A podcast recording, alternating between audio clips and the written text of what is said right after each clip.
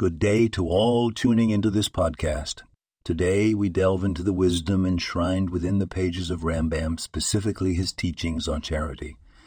Rambam Rabbi Moshe ben Maimon, also known as Maimonides, provided us with eight levels of giving charity, each one greater than the next in merit.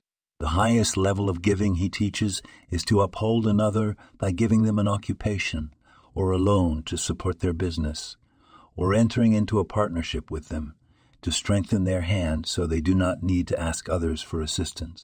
From this, we understand a profound lesson that extends beyond the act of charity and into our everyday interactions with our fellow humans.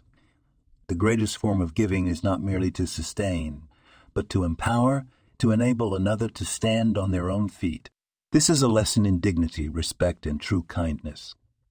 As we go about our day, let's try to apply this teaching in our lives. When we see someone in need, let's think about how we can provide not just a temporary solution, but a long term one that empowers them, enriches their lives, and increases their self reliance. In this way, we pay tribute to the wisdom of Rambam, and we contribute to the creation of society built on mutual respect, dignity, and true kindness. Thank you for joining today's discussion. This podcast was produced and sponsored by Daniel Aronoff.